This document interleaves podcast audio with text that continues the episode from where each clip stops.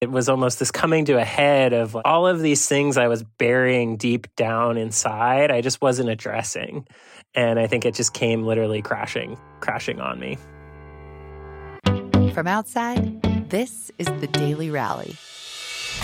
Short stories of resilience in the face of big challenges and unexpected adventures. Today, a mountain biker slams headlong into self acceptance. After this,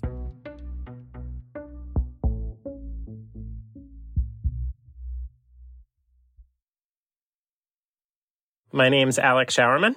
I am just outside of Bellingham, Washington. Very, very, very northwest corner of Washington state. I am originally from Vermont. Growing up, I was always a really active, outdoorsy child. Pretty much like every outdoor activity you can think of a kid growing up in rural Vermont does, I did. You know, cross country skiing, snowboarding, mountain biking, pond hockey, organized ice hockey, cross country running, tree climbing, all of that. And kind of an irony in my life is my mom was always like terrified. She's like, You're going to break your neck. Like, calm down. It was in 2019.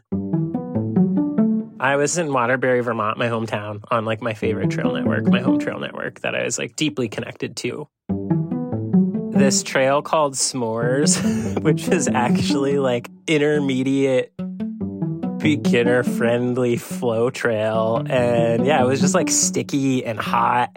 And clearly my brain wasn't fully focused on what i was doing. I was like lost in this this thought. I remember having like a really heated discussion with somebody about of all things like diversity and inclusion in the outdoors.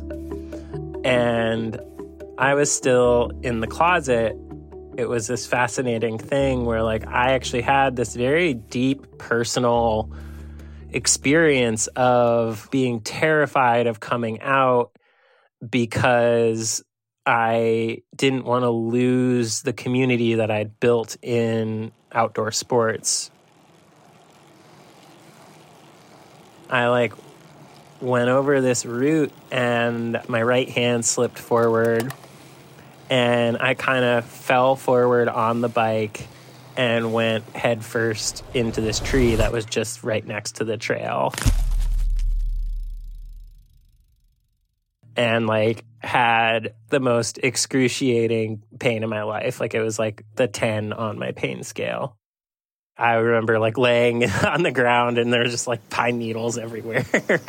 um, and like looking up and there's these big tall pine trees above me and kind of smell of, of pine and then like hot, humid summer day. I don't think it hit me like how serious it was it really wasn't until I got accepted into the hospital for the weekend that then it was like, oh my God, like I broke my neck. Like, how is this going to change my life?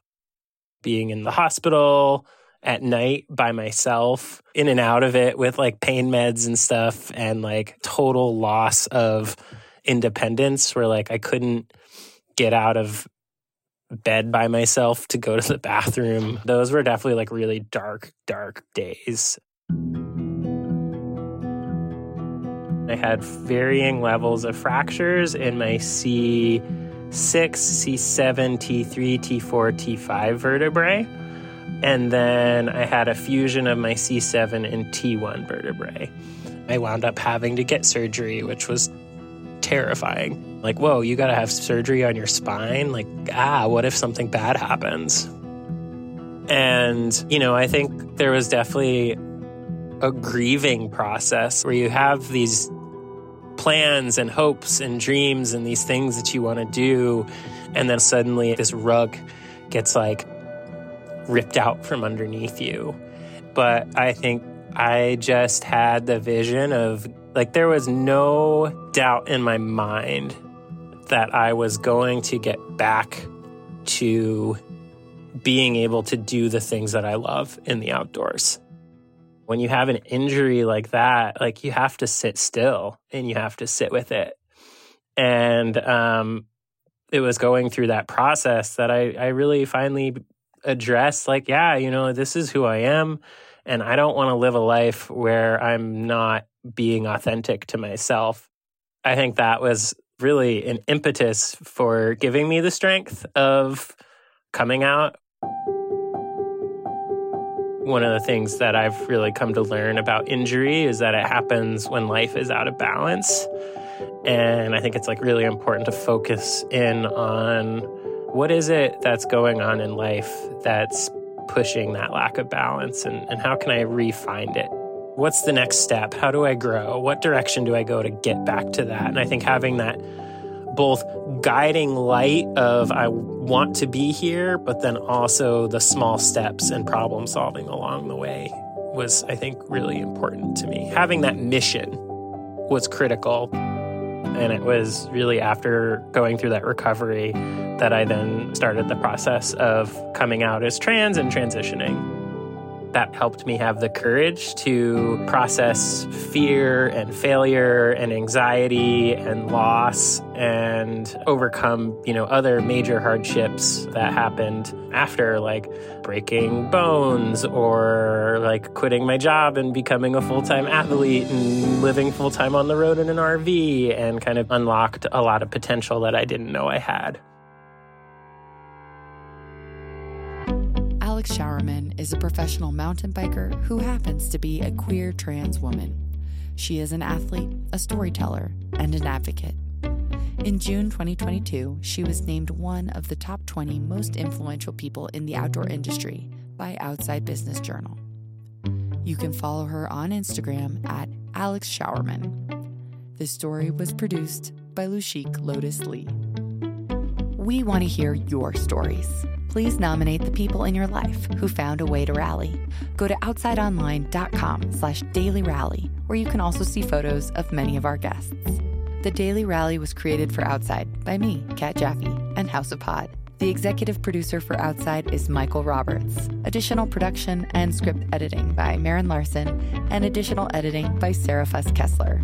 Our audio editors are Kevin Seaman and Benny Beausoleil, and our music is composed by Louis Weeks.